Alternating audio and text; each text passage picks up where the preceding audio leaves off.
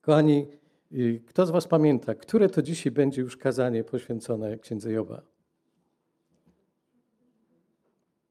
Mm, wakacje się już zaczęła, więc no, propozycja. Można się pomylić o jedno. Nie. Nie. Dzisiaj to będzie szóste kazanie. Tak, dzisiaj to już będzie szóste kazanie. Rozpocząłem ten cykl zwiastowaniem na temat cierpienia. Czy życie nie byłoby łatwiejsze, gdyby nie było w nim cierpienia? Potem przedstawił nam się sam główny bohater tej księgi, czyli Job. To było drugie. Kolejnym była osoba szatana, Bożego przeciwnika. Czwarta część poświęcona była Bogu, przede wszystkim jednej z jego cech, jaką jest wszechwiedza. On o wszystkim wie. Piątej skupialiśmy się na tym, jak w praktyce możemy pomagać ludziom znajdującym się w żałobie.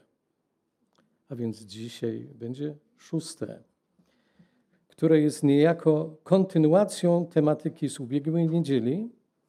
I to dzisiejsze kazanie opatrzyłem tytułem Kiedy milczenie jest złotem. Bardzo proszę, żebyście wstali, otworzymy tekst, księgę Joba i z tej księgi y, przytoczę dwa miejsca. To będzie drugi rozdział, wiersze 11 do 13 i potem przejdziemy do rozdziału 32, wiersze od pierwszego do trzeciego. Ale pierwszy fragment, drugi rozdział, wiersze 11 do 13. A gdy trzej przyjaciele Joba usłyszeli o całym nieszczęściu, jakie spadło na niego, przyszli, każdy ze swojej miejscowości. Elifas z Temanu, Bildad, Szuach i Sofar z Naama. Umówili się pospołu, aby pójść, wyrazić mu współczucie i pocieszyć go. A gdy z daleka spojrzeli na niego, nie poznali go, Poczęli głośno płakać i każdy z nich rozdarł swoje szaty i rzucali proch w górę na swoje głowy. I siedzieli z nim na ziemi siedem dni i siedem nocy, a żaden nie przemówił do niego ani słowa. Widzieli bowiem, że jego ból był bardzo wielki. A teraz rozdział 32, wiersze od pierwszego do trzeciego. I owi trzej mężowie przestali odpowiadać Jobowi, ponieważ on sam uważał się za sprawiedliwego. Wtedy Elichu, syn Beracha, Buzytczyka z rodu Rama, uniósł się gniewem. Zapłonął gniewem na Joba, że uważał się za sprawiedliwego od Boga. Zapłonął także gniewem na trzech jego przyjaciół, że nie znaleźli żadnej odpowiedzi, a jednak potępili Joba. Usiądźcie.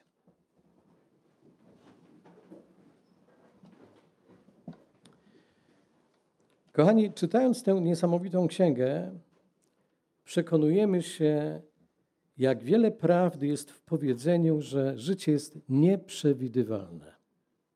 Zgodzicie się z tym?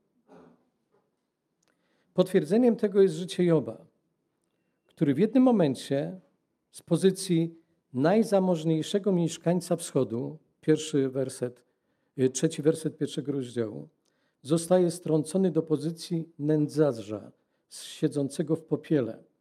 Ósmy werset rozdziału drugiego. W miejscu, które było symbolem opuszczenia i odrzucenia. Rozdział 29 pozwala nam się zorientować, jakim człowiekiem był Job. I tylko wybrane wiersze od, 20, od 15 do 25 tego 29 rozdziału. Byłem oczami dla ślepego i nogami dla chromego. Byłem ojcem dla biednych i rozpatrywałem sprawę nieznajomego. Słuchano mnie i czekano na mnie, i w milczeniu przyjmowano moją radę. Gdy zabrałem głos, nie odzywano się. Moje słowo spływało na nich niby krople. Czekali na mnie jak na deszcz i otwierali usta jak na ochłodę. Gdy uśmiechałem się do nich, to nabierali otuchy. Pogoda mojego oblicza pocieszała pogrążonych w żałobie. Gdy do nich przychodziłem, siadałem na głównym miejscu, przebywałem wśród nich jak król wśród swoich wojowników. I co teraz? Totalna degradacja, wielki upadek. Kochani, nieraz się zdarza, że ktoś z naszych bliskich, z rodziny czy znajomych jest ciężko chory, może ma nowotwór, przechodzi chemioterapię lub jest w żałobie po stracie najbliższej sobie osoby. I co wtedy? Idziemy ją odwiedzić? Przypomnijcie sobie, bo przypomnijmy sobie kogoś z naszego kręgu, kto jest doświadczony bądź był doświadczony ciężką chorobą, cierpieniem. Poszliśmy odwiedzić? Albo idziemy odwiedzić? Czy przeciwnie?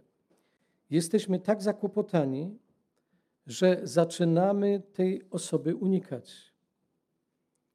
Wiemy, wręcz czujemy, że powinniśmy się z tą osobą spotkać, by powiedzieć jej coś podnoszącego się na duchu, jednak już na samą myśl o czym, że to nas czeka, czujemy dyskomfort, bo nie wiemy bowiem, jak się zachować, co powiedzieć, żeby tej osoby nie urazić. Kochani, przyjaciele Joba nie mieli tego rodzaju dylematów. Na wieść o niesamowitej tragedii idą i okazują mu wsparcie. Kim było tych trzech przyjaciół? Elifas pochodzi z Temanu, to jest jedenasty werset drugiego rozdziału, miasta Edomu, leżącego w południowo-wschodniej Palestynie, które między innymi znane było z mędrców, o jakich wspominał prorok Jeremiasz. Jego imię ma prawdopodobnie dwa znaczenia. Bóg jest szczerym złotem, albo Bóg jest szafarzem. I czytając proroctwo, czytając księgę Joba, kiedy dochodzimy do mów, które rzeczywiście są napisane w tej księdze, kiedy spotykamy mowę wygłaszaną przez Elifaza, orientujemy się, że jest on wiodącym mówcą w tej, z tej całej trójki. Potem mamy Bildada, Bildad. Pochodzi z miejscowości Szuach. To jest region rzeki Eufrat. Jego imię znaczy syn sporu. I rzeczywiście coś z tego imienia miał, ponieważ czytając jego wypowiedzi możemy dojść do wniosku, że z całej tej trójki Bildad miał najbardziej kłótliwą naturę. I trzeci przyjaciel, Sofar, pochodzi z Nama albo Namat, leżącego prawdopodobnie w północnej Arabii. Jego imię oznaczało szorstki.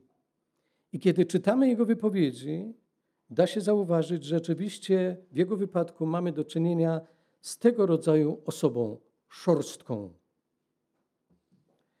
Job musiał bardzo cenić tych przyjaciół i miał ku temu powody, bowiem gdy mężowie ci usłyszeli o problemach, jakie spadły na Joba, bezzwłocznie wyruszyli w daleką drogę. Zostawili wszystko, co, co mieli do roboty i wyruszają. Umówili się w tym samym miejscu i dalej podróżują już razem, by pocieszyć przyjaciela, który znalazł się w dramatycznej sytuacji. Możemy wyobrazić sobie, że mając czas, ustalają, o czym będą z nim rozmawiać, jakie tematy będą podejmować. Kiedy po raz pierwszy ujrzeli Joba, zniekształconego przez chorobę i pogrążonego w żałobie, trudem, z trudem go poznali. W wierszu 12 czytamy. Jego szaty były rozdarte, a głowa ogolona. A gdy z daleka spojrzeli na niego, nie poznali go, zaczęli głośno płakać i każdy z nich rozdarł swoje szaty, rzucali proch w górę na swoje głowy. Taki w tamtych czasach był sposób okazywania żalu i współczucia. Proch był symbolem śmierci i choroby. I w ten sposób przyjaciele Joba utożsamiali się z nim. Była to forma wyrażenia empatii. niezbędnego elementu wniesienia pomocy czy wsparcia znajdującym się w chorobie, w bólu i w doświadczeniu. Empatia to jest niezbędny element, kiedy chcemy nieść pomoc innym. Jeżeli nie czuję empatii, lepiej, żebym nic nie mówił. Empatia, czyli inaczej współodczuwanie. Przyjaciele zaczęli również głośno płakać i przez siedem dni, dni milczeli. I ta milcząca obecność przyjaciół była najlepszym, co mogli zrobić. Po prostu byli obok cierpiącego. Jeżeli pamiętacie, tydzień temu i dwa tygodnie temu mówiłem, gorzej się zaczęło dziać, kiedy zaczęli mówić. Jak długo milczeli, było wszystko w porządku. Ale jak otworzyli swoje usta, to był problem. Bowiem w rozmowie próbują odnaleźć sens w tym, co się wydarzyło. I rady udzielone najpierw przez pierwszych trzech przyjaciół, Elifaza, Bildada i Sofara, a później dołącza do nich czwarty, Elichu, są przykładem różnych sposobów reagowania na tragiczne doświadczenia, jak czytamy, nie zawsze właściwych sposobów reagowania na doświadczenia. Kochani, często nam się wydaje, że my wiemy najlepiej. Natomiast okazuje się, że nie zawsze jest tak, jak nam się wydaje. Zacznijmy od pierwszego z grona przyjaciół Hioba, Elifas. Był nie tylko wiodącym mówcą z całej trójki, lecz prawdopodobnie najstarszym z nich, ponieważ to jemu, tak zresztą nakazywała tradycja, przypadła rola rozpoczynającego rozmowę z Jobem. I po przestudowaniu jego wypowiedzi możemy jednak stwierdzić, że nie sprostał temu trudnemu wyznaniu czy wyzwaniu. Może i był najbardziej doświadczony z nich, jednakże zadanie pocieszania Joba go po prostu przerosło. Skąd taki wniosek? Myślę, że Elifas nie był w stanie utożsamić się z rozmiarem dramatu Joba.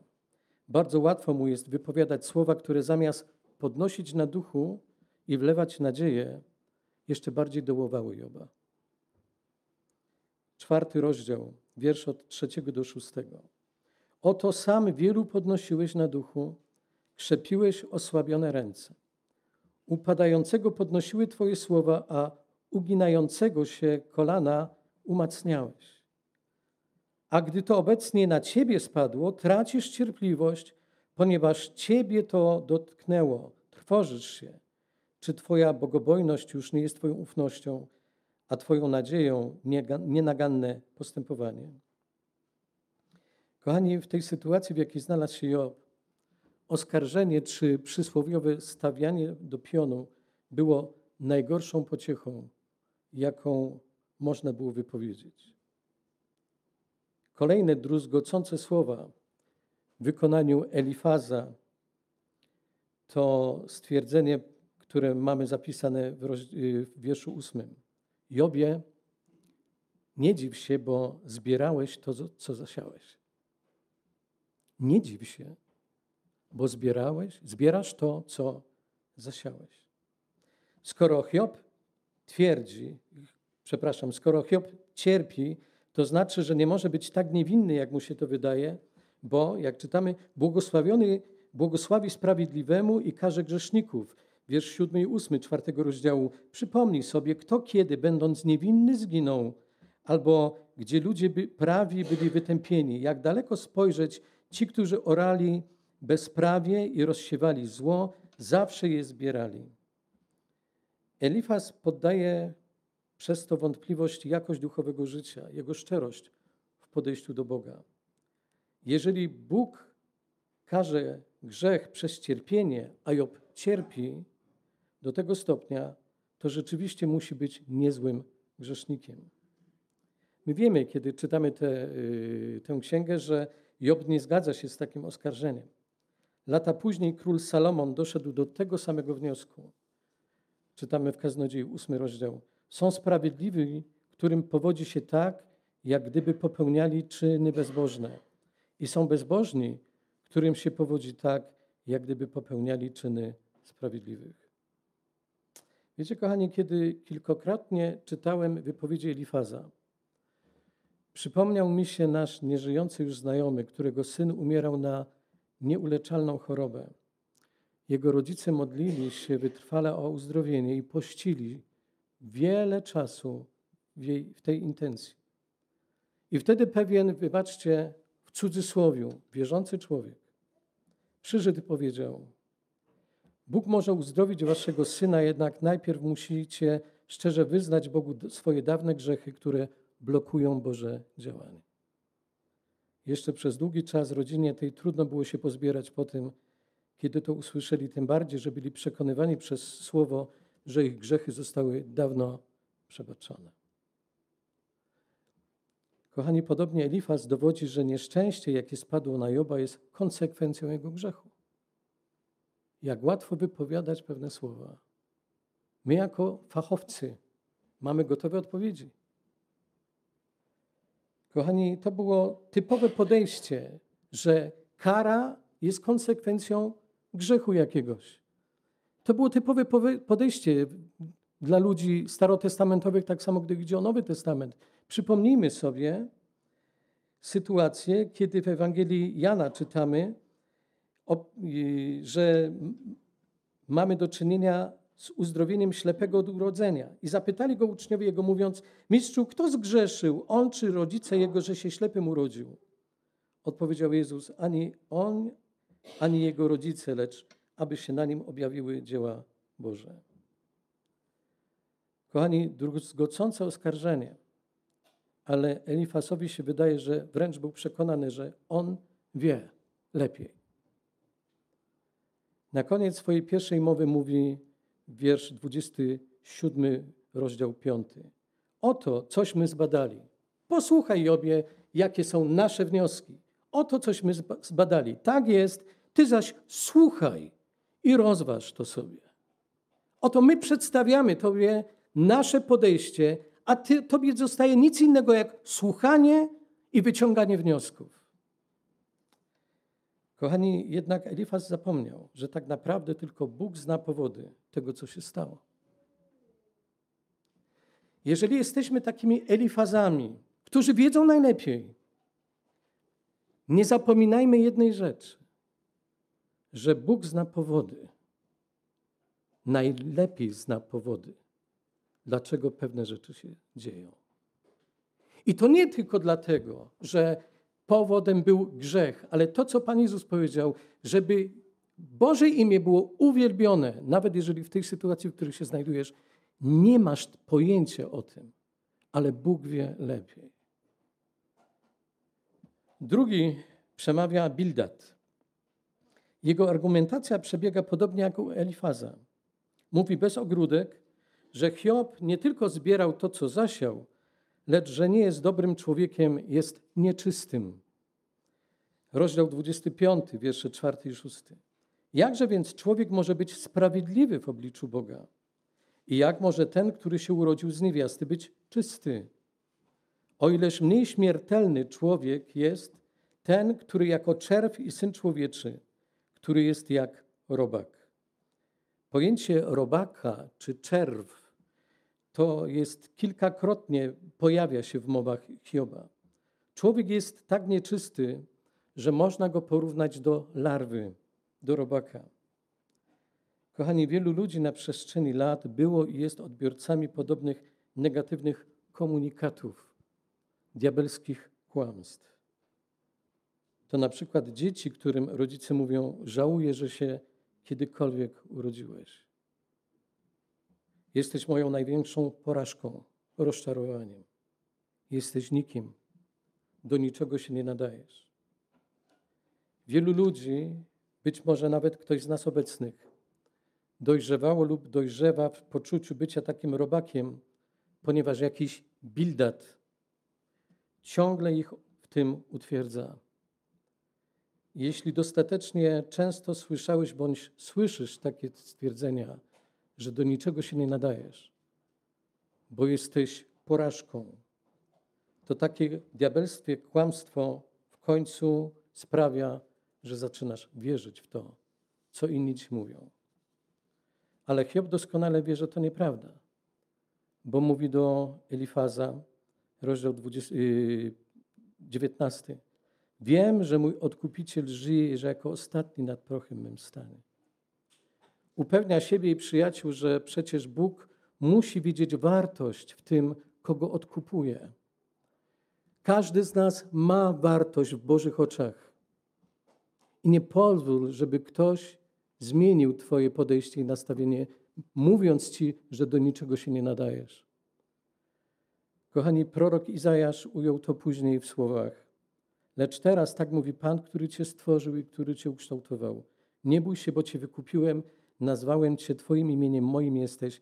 Daję okup, daję Egipt na okup za Ciebie, dlatego że jesteś w moich oczach drogi i cenny. Mamy świadomość, że jesteśmy w Bożych oczach drodzy i cenni? Czy daje nam coś to do myślenia? Czy wystarczy nam to stwierdzenie, że w Bożych oczach jesteśmy cenni? Bildad nie tylko atakuje Hioba, mówiąc mu, że jest bezwartościowy, ale zaczyna w nim wzbudzać poczucie winy. Oskarża także jego dzieci. Ósmy rozdział. Gdy twoje synowie zgrzeszyli przeciwko Bogu, On wydał ich na łup ich występku. Czyli Bildad daje do zrozumienia, że swoją postawą Job sprawił, że niebiosa spadły na głowy jego własnych dzieci. Kochani, nic nie może nas bardziej zranić niż stwierdzenie, że zrobiłeś coś, co sprawiło, że cierpią tych, ci, których kochasz. Nic nie może bardziej mnie zranić, nic nie może Ciebie bardziej zranić, niż stwierdzenie, że zrobiłeś coś, co sprawiło, że cierpią ci, których kochasz. Ale komentarz Bildada był błędny. Widzimy Joba, który gorąco modli się o swoje dzieci. Pierwszy rozdział jest tego potwierdzeniem. Po uroczystościach rodzinnych składał ofiary na wypadek, gdyby, jak czytamy, znieważyły te dzieci Boga w swoich sercach. Dlatego sugestia Bildada, że to się stało, było konsekwencją jego duchowych zaniedbań, musiała być dla niego nie tyle nieprawdziwa, ale też i straszna do przyjęcia. Bo Bildad nie tylko stawia w złym świetle Joba, lecz także w złym świetle stawia samego Boga. Trzeci przyjaciel, Sofar. Był zapewne najmłodszy z tych trzech i dlatego wypowiada się jak ostatni. Jeśli dominujący Elifaz był przekonany, że wie wszystko najlepiej, jeżeli Bildad był poniżający i dobijający, to Sofar był totalnie zniechęcający i najmniej empatyczny, najmniej współczujący z tej trójki. Dolewając oliwy do ognia, pozwala sobie nawet na złośliwości względem Joba, bo nie inaczej można potraktować następujące słowa, które są skierowane do Joba, rozdział 11. Czy na ten potok słów nie ma odpowiedzi i ten gadatliwy mąż ma mieć słuszność? Czy twoja gadanina ma zmusić ludzi do milczenia i gdy ty szydzisz, nikt nie ma ci się sprzeciwić? Wiecie, kochani, kiedy patrzę na tych przyjaciół Joba, to przypomina mi się powiedzenie kogoś: Boże, chroni mnie od przyjaciół, bo z wrogami sobie jakoś poradzę. Boże, chroń mnie od takich przyjaciół, bo z wrogami jakoś sobie poradzę. Sofar także utrzymuje, że tragedia Joba jest konsekwencją jakiegoś grzechu, co wybrzmiewa w jego słowach. Rozdział 11. Jeżeli usuniesz to, co złego na Twoich rękach, jeżeli w Twoich namiotach nie zamieszka nieprawość, wtedy będziesz mógł podnieść oblicze bez zmazy, będziesz mocny nieustraszony. Natomiast oczy bezbożnych zgasną, nie ma dla nich ucieczki. Jedyną ich nadzieją wyzionąć ducha. Wiecie, dla mnie tych trzech przyjaciół Joba to nic innego jak dusz, duszpasterska porażka. Owszem, mieli dobre intencje, którymi się kierowali. Zareagowali bardzo spontanicznie na wieść, co się wydarzyło. Zostawili wszystko żeby pójść i żeby przynajmniej próbować utożsamić się z bólem Joba. Kierowali się szlachetnymi pobudkami, ale w ich wypadku powiedzenie, że dobrymi chęciami piekło jest wybrukowane, pasuje jak ulał. Idealnie. Na szczęście w tym momencie pojawia się kolejna postać. Nadchodzi Elichu. To jest rozdział 32. Najmłodszy ze wszystkich. Rodowód Elichu robi wrażenie. Jego imię, podobne do imienia Eliasz, oznacza On jest moim Bogiem.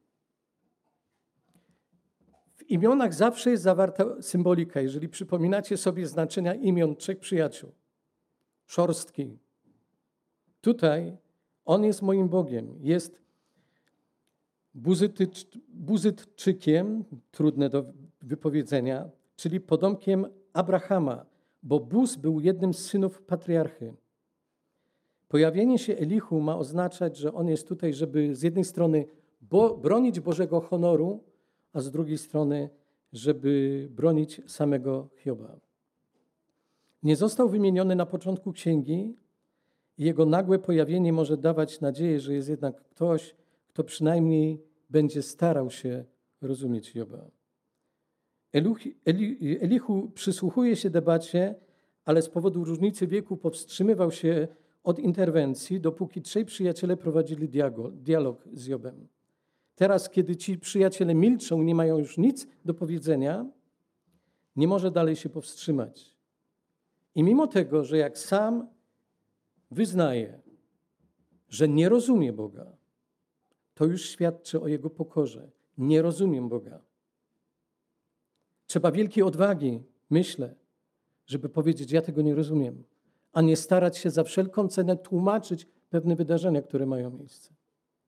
A więc, pomimo tego, że wyznaje, że nie rozumie Boga, posiada cechy, które należy podziwiać. Po pierwsze, jest dobrym słuchaczem, czego nie było w wypadku tych trzech przyjaciół. Oni mieli już swój opis, przebieg wypadków. Zanim się problem zaczął, gdy chodzi o rozmowę, oni już wnioski przedstawili. Oni nie umieli słuchać. Kochani, gdy chodzi o kwestię pomocy tym, którzy są doświadczeni, miejmy świadomość, że zanim coś powiemy, słuchajmy uważnie. Słuchajmy uważnie. Druga rzecz. Elichu jest uprzejmy, czego nie było w przypadku tych trzech przyjaciół. W tym, co mówi, jest skoncentrowany na Bogu. Chce oddać Jemu chwałę. Jest owszem zapalczywy, mówi to, co myśli, choć nie we wszystkim ma rację. Jest także niesłychanie gadatliwy. Powiedzenie, rozdział 33. Teraz Jobie, słuchaj mojej mowy, zajęło mu 24 wersety i ciągle jeszcze nie zaczął. Mówiąc o cierpieniu, zwraca uwagę na wychowawcze działanie cierpienia. Kochani, my znamy prawdziwy powód cierpienia Joba. Postawi wyzwanie postawione przez szatana Bogu. Przyjaciele o tym nie wiedzieli. Ale nawet oni, jeśli rwali się do udzielania rad, powinni byli przypuszczać, że możliwe jest także inny powód cierpienia niż grzech. Że mimo wszystko są inne powody. Marcin Luther wyznał: Nie znałem znaczenia Bożego Słowa, dopóki nie spadły na mnie utrapienia. Zawsze stwierdzałem, że są najlepszym, że są jednym z najlepszych przyjacieli czy przyjaciół. A co więcej, w innym tłumaczeniu tego stwierdzenia Lutra, zawsze stwierdzałem, że są jednym z najlepszych nauczycieli. Nie znałem znaczenia Bożego Słowa, dopóki nie spadły na mnie utrapienia. Zawsze stwierdzałem, że są jednym z najlepszych nauczycieli. Nasze cierpienia tworzą nasz charakter. C.S. Lewis napisał: Bóg szepcze do nas w naszych przyjemnościach, mówi do naszych sumień, ale krzyczy w naszych cierpieniach. I kochani, patrząc na Księgę Joba, przekonujemy się, że Bóg rzeczywiście używa nieraz bólu, słabości, cierpienia jako swego dłuta, by wyrzeźbić nasze życie, by wyrzeźbić nasz charakter. Bóg nieraz używa bólu, cierpienia, słabości jako swojego dłuta, żeby wyrzeźbić nasz charakter, że może uczynić Bóg takie rzeczy, które nas ranią, by przekształcić nas na obraz naszego Zbawiciela. Cierpienie Pana Jezusa jako człowieka spowodowane to, co się wydarzyło, cierpienie Pana Jezusa sprawiły, że czytamy, że On jest dla nas tym najlepszym pośrednikiem, a z drugiej strony jest tym najlepszym arcykapłanem, który rozumie doskonale, co czujemy. Kochani, tak naprawdę nigdy nie wiemy, dlaczego kogoś dotyka cierpienie. Postawa przyjaciół Joba jest niesamowitą lekcją, ostrzeżeniem dla każdego, kto chce komuś pomóc w udzielaniu rad. Po pierwsze, nie mówmy, wiem co czujesz, bo nigdy nie jesteśmy w stanie wejść w czyjeś buty, zrozumieć, co dana osoba czuje, co przeżywa. Jeżeli więc chcemy komuś ulżyć w cierpieniu, to nie mówmy, wiem co czujesz, chyba że znalazłeś się w takiej samej sytuacji. Natomiast jeżeli jesteś tylko teoretykiem, to lepiej powiedzieć, wydaje mi się, albo staram się Ciebie zrozumieć, ale nigdy nie mogę powiedzieć, ja wiem, co czujesz.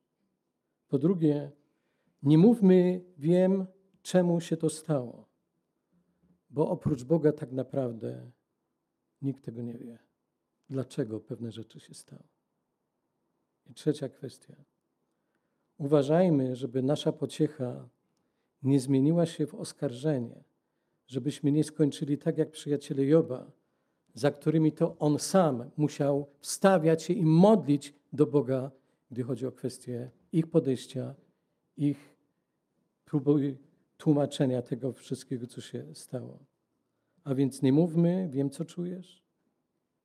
Nie mówmy, wiem, czemu się to stało, bo do końca nie wiem. I uważajmy, żeby nasza pociecha nie zmieniła się w oskarżenie.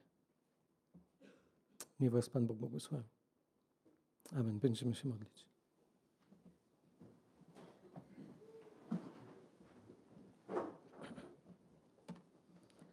Drogi Ojcze, dziękujemy Ci, że jesteś w centrum naszych wydarzeń. Dziękujemy Ci, że Ty znasz już odpowiedzi na wiele pytań, które są naszym udziałem. Dziękujemy też za ludzi, których chcesz postawić przy nas, żebyśmy byli naprawdę tymi przyjaciółmi, którzy są przy nas, żeby nas wzmacniać, żeby nas motywować, żeby modlić się o nas. Ale Panie, chcemy Cię prosić, żebyśmy byli pokorni w tym, co myślimy, w tym, co mówimy. Ale byśmy przede wszystkim, nie wiedząc, jakie są powody doświadczeń, czy problemów, czy trudności, mieli tę świadomość, że do Ciebie zawsze należy ostatnie słowo i Ty wiesz, jakie są przyczyny. Dziękujemy Ci, Ojcze, że Twoje słowo jest dla nas zachętą. Chcemy Cię przeprosić też, jeżeli byliśmy w takich sytuacjach, kiedy chcieliśmy komuś pomóc i zanim weszliśmy do domu, już mieliśmy gotowe odpowiedzi. Panie, chcemy Cię przeprosić za to, że nie było w nas pokory, ale jeżeli chcemy dalej być tymi, którymi Ty będziesz, których Ty będziesz używał, żebyśmy byli wyposażeni przez Twoją pokorę, umieli słuchać. I Panie, abyśmy czytając Twoje słowo, umieli odnajdywać Twoje rady, Twoją pociechę. I Panie, byśmy w tym wszystkim mogli być tymi, którzy rzeczywiście doświadczają tego, że w każdej sytuacji Ty jesteś obecny. Modlę się o tych, którzy przeżywają doświadczenia i trudności, którzy mają wiele pytań, którzy nie umieją sobie poradzić z tym wszystkim, co się dzieje. Panie, chcemy modlić się o tych, którzy chorują, którzy przeżywają zawirowania życiowe, którzy nie umieją sobie tak naprawdę znaleźć wyjścia. Modlę się i modlimy się jako zbór. I o pastorów Darka i Bogusława, o Grzesia z Niedwiedziej, o Janeczka od Bajcara, o Sławka z Polany, o Jasia, Krystiana, Janusza, Cześćka, Halinkę i Jarka, Alicję, Kasię z Częstochowy. Modlimy się o Anię i Skota, o małą Hanię, o Anię, o Marka z Pszczyny, Jonasza, Berniego, Bożeny z Wisły, o rodzinę z Głębiec, o Tosię z Żywca. Modlimy się, Panie, o Joannę i Leszka, o Bogdana. Chcemy się modlić, Panie, o Jasia i Maćka, którzy są z dala od Ciebie, ażebyś im mógł przyprowadzić do bliskiej relacji z Tobą.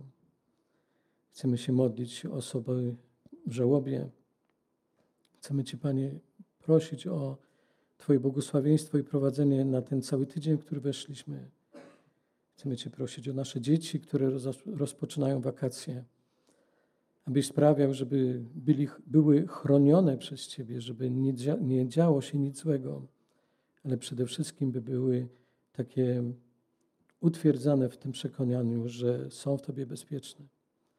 Dziękujemy, że o to wszystko możemy prosić, że możemy Tobie dziękować, że możemy Ciebie wychwalać, że możemy Tobie oddawać chwałę. A chcemy to czynić w imieniu naszego Pana Jezusa Chrystusa. Amen.